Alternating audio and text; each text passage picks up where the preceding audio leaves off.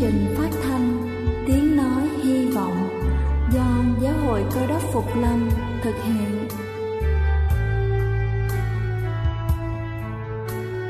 Kính thưa quý vị, Đức Chúa Giêsu trước khi Ngài về trời đã ban cho các môn đệ của Ngài một điều răn mới, đó là họ phải yêu thương nhau như chính tình yêu mà Ngài đã dành cho họ. Quả thật vậy thưa quý vị, tình yêu thương là một món quà vô giá mà Chúa đã ban cho nhân loại và đó cũng là thông điệp mà chúng tôi muốn gửi đến toàn thể quý vị.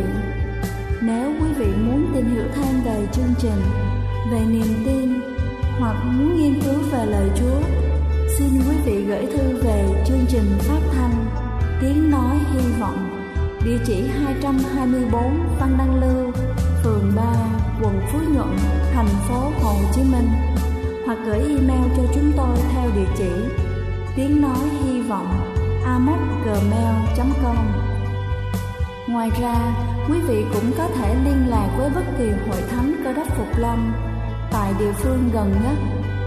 Xin chân thành cảm ơn và kính mời quý vị lắng nghe chương trình hôm nay.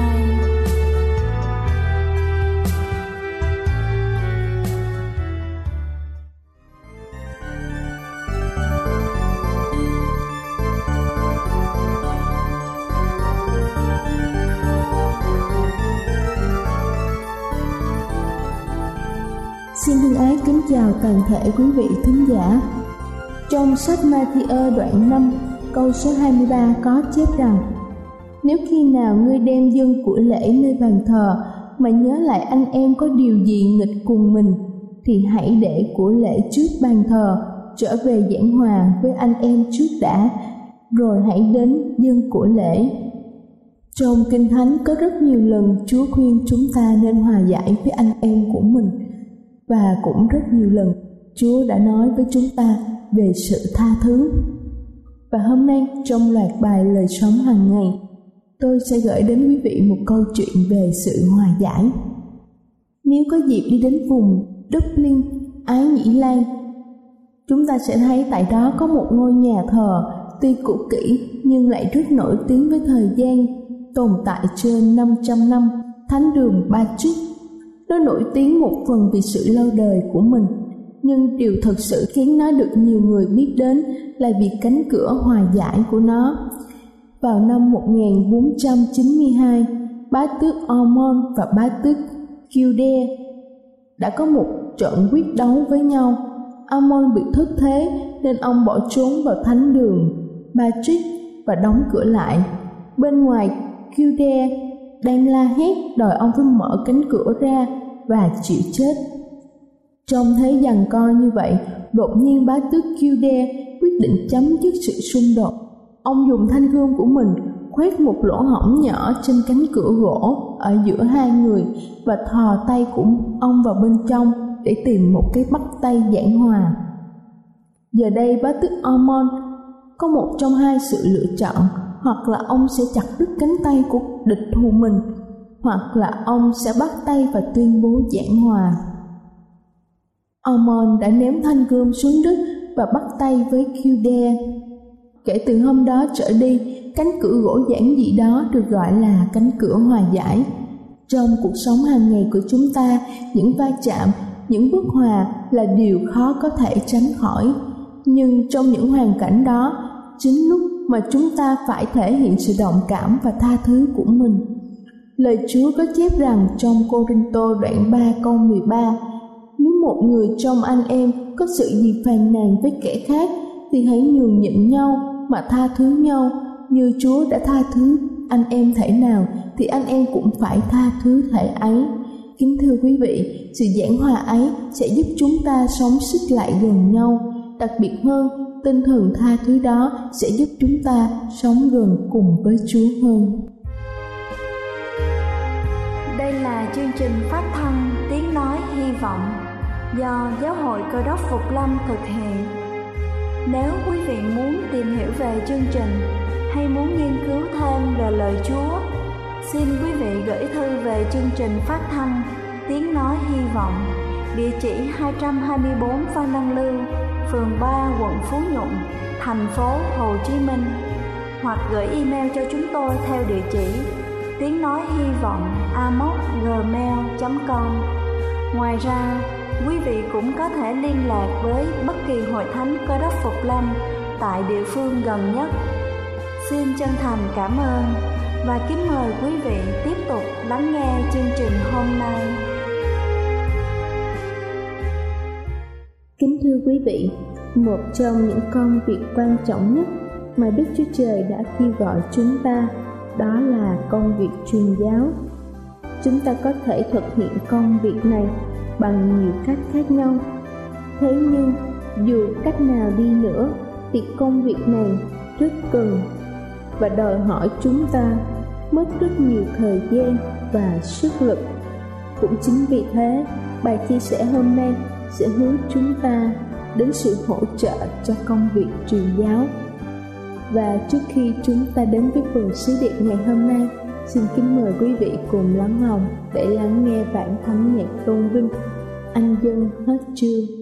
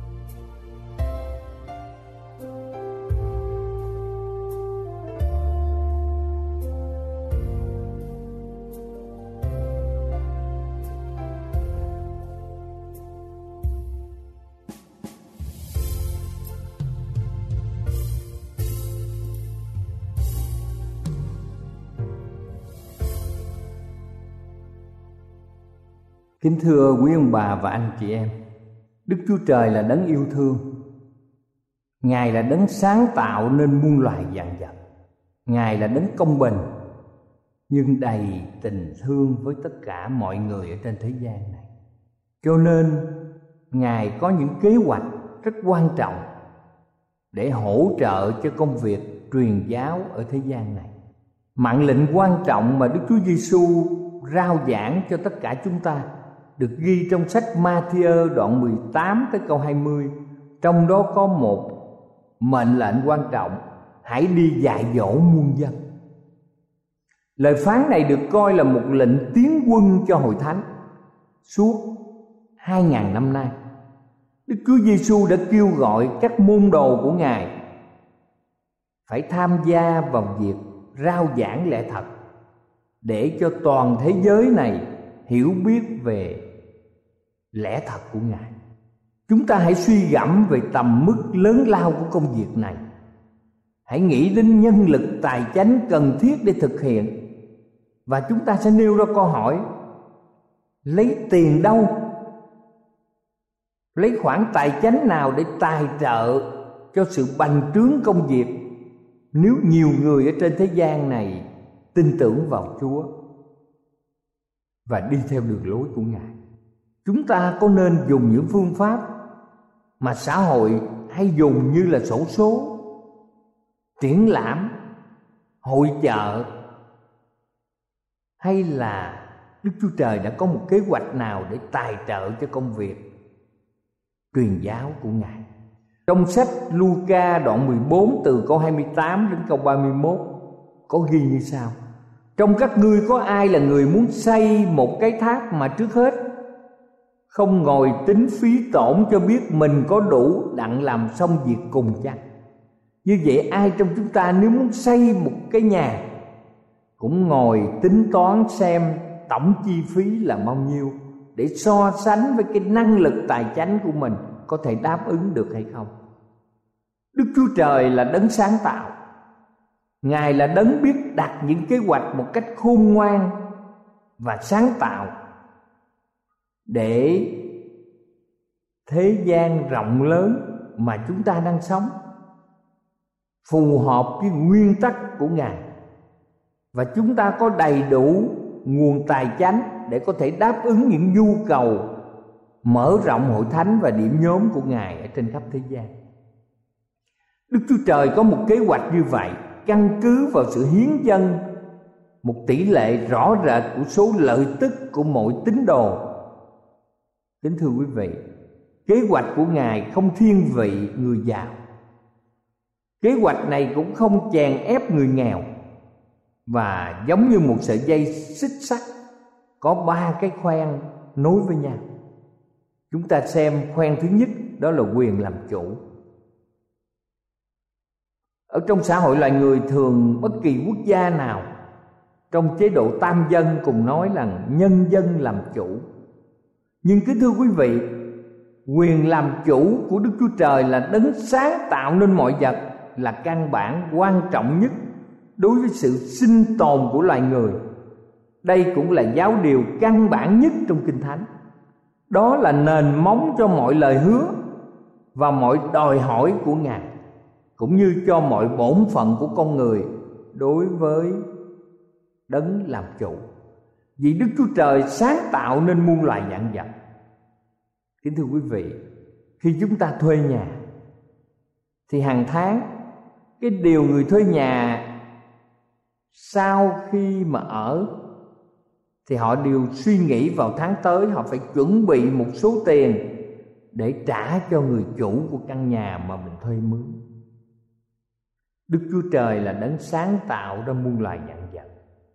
Vàng bạc Đồng trì, Dầu quả Mưa thuận gió hòa Cũng là Điều tốt lành đến từ Chúa cho con người.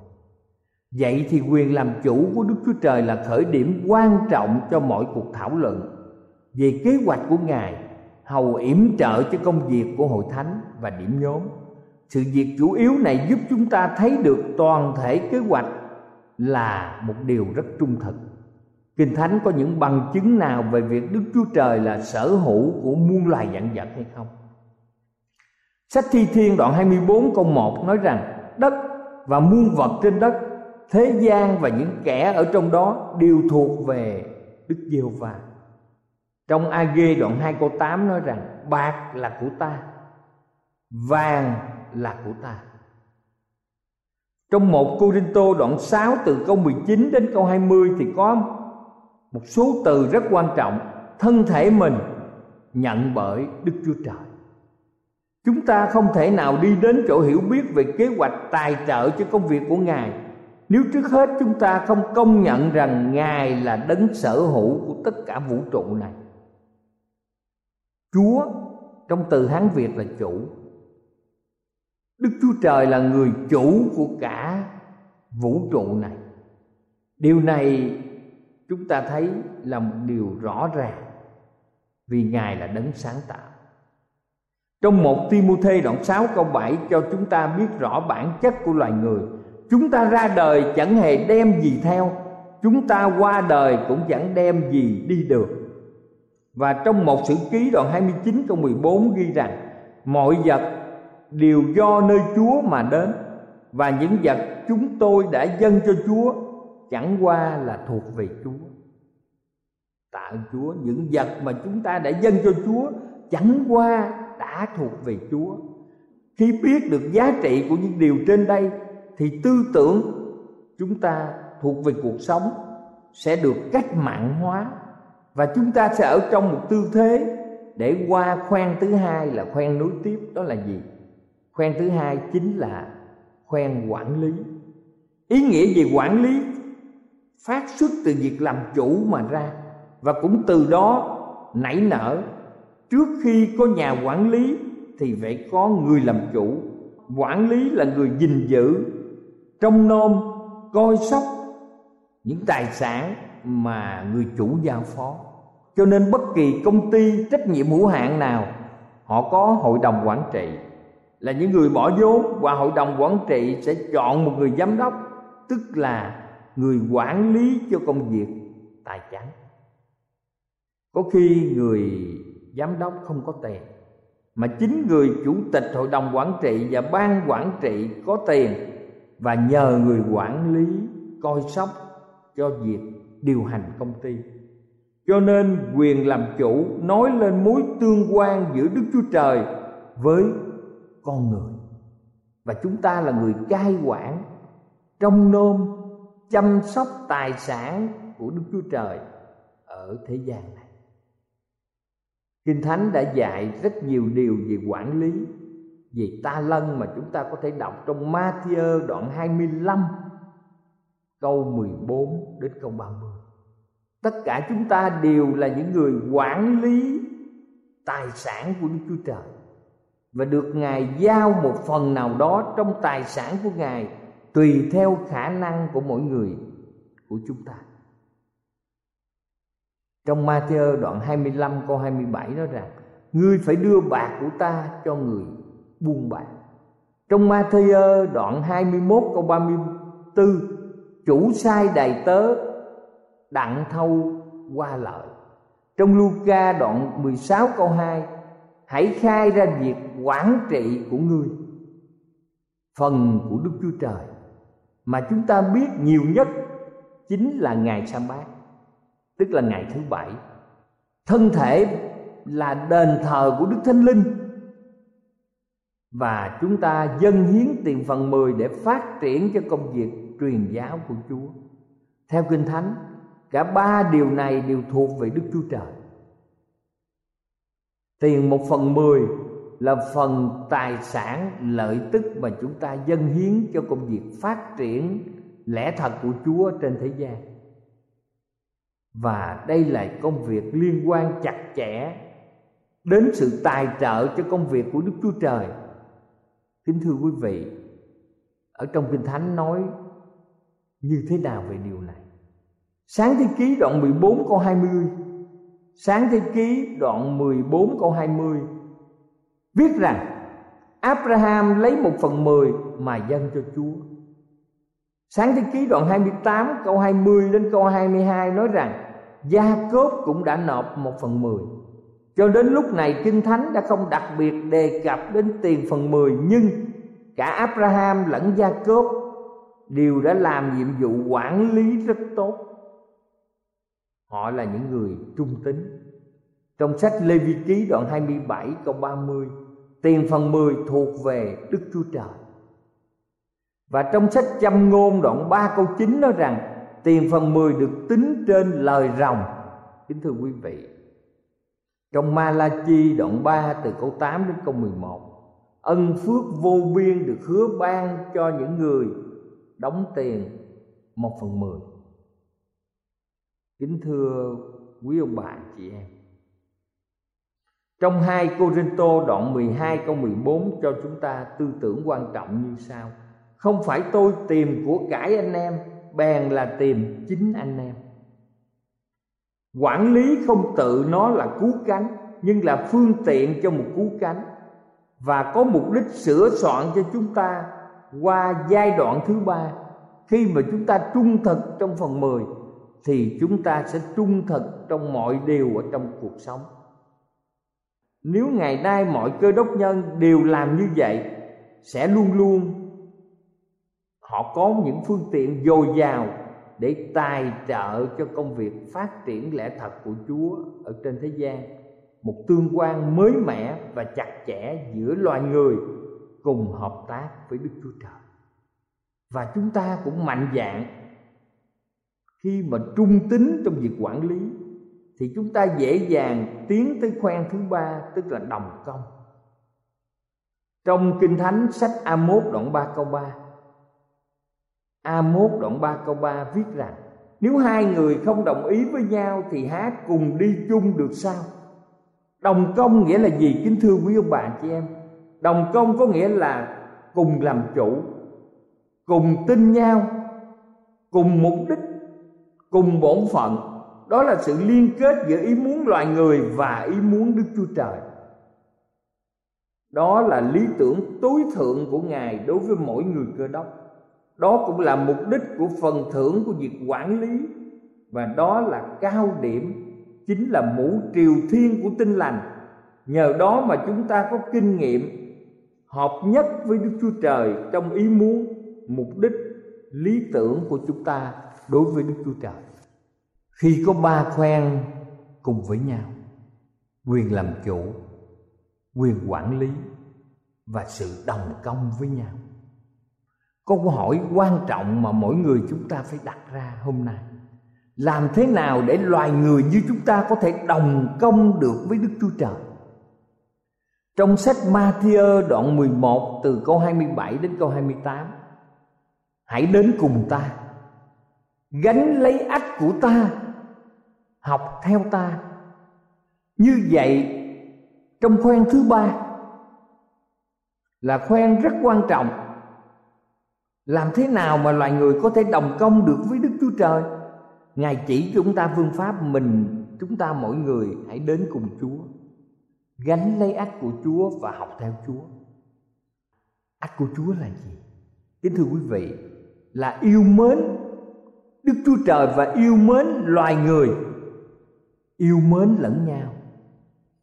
Và qua đó chúng ta dâng theo luật pháp mười điều răn của Ngài một cách trọn vẹn. Đó không phải là gánh nặng. Thế giới này có trên 3 triệu luật lệ, Rất nhiều luật hình sự, Luật tài nguyên môi trường, Luật thuế, Luật giao thông, Luật hải quan, Vân vân. Trong Kinh Thánh chỉ có 10 điều răn trong bản luật pháp. Cho nên chúng ta thấy rằng 10 điều răn này không hề là một gánh nặng ách của ngài. Trở thành một phương tiện để ngài chia sẻ đời sống ân điển và sức mạnh của ngài với chúng ta. Khi một người thả một vật, thì chúng ta thấy một vật sẽ rơi trên đường thẳng đứng vì sức hút của trái đất người này muốn nhảy ra một cái ngọn núi cao hay một khoảng không xuống dưới đất thì họ sẽ bị thiệt mạng. Họ sẽ không sống được, muốn được vậy người nhảy dù này phải đeo một cây dù. Muốn xã hội ổn định thì mọi người phải dân giữ luật pháp và tôn trọng lẫn nhau. Kính thưa quý vị, ách của ngài trở thành một phương tiện để ngài chia sẻ đời sống, ân điển và sức mạnh của ngài với chúng ta và làm cho sự dân lời trở nên thích thú, hình ảnh trọn vẹn trong sự đồng công tóm lại, kính thưa quý vị, trong sách công vụ đoạn 20 câu 35 viết rằng, ban cho có phước hơn là nhận lãnh thật sự, ai cũng muốn mình ban cho tình yêu ban cho khả năng tài chánh của mình cho người khác hơn là nhận lãnh. Thật sự, ban cho có phước hơn nhận lãnh. Giá trị lớn nhất của kế hoạch dân một phần mười lợi tức để rao giảng lẽ thật chúa, để thế gian này bớt tội lỗi, để mọi người có thể nhận lãnh nước thiên đàng là những kế hoạch rất quan trọng mà đức chúa trời muốn dùng con người để phát triển. Lòng khoan dung, độ lượng. Tình yêu thương, sự quên mình, đó là những đặc tính của đức chúa trời.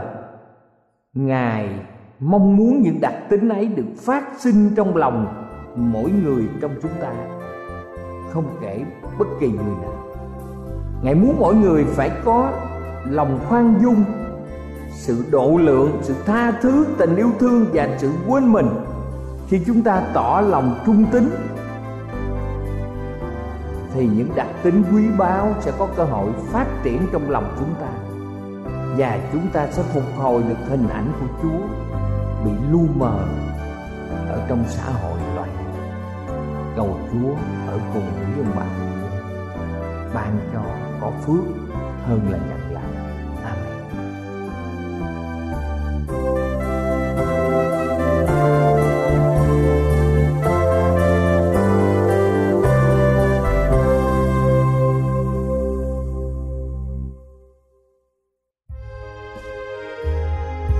đây là chương trình phát thanh, tiếng nói, hy vọng do giáo hội cơ đốc phục lâm thực hiện.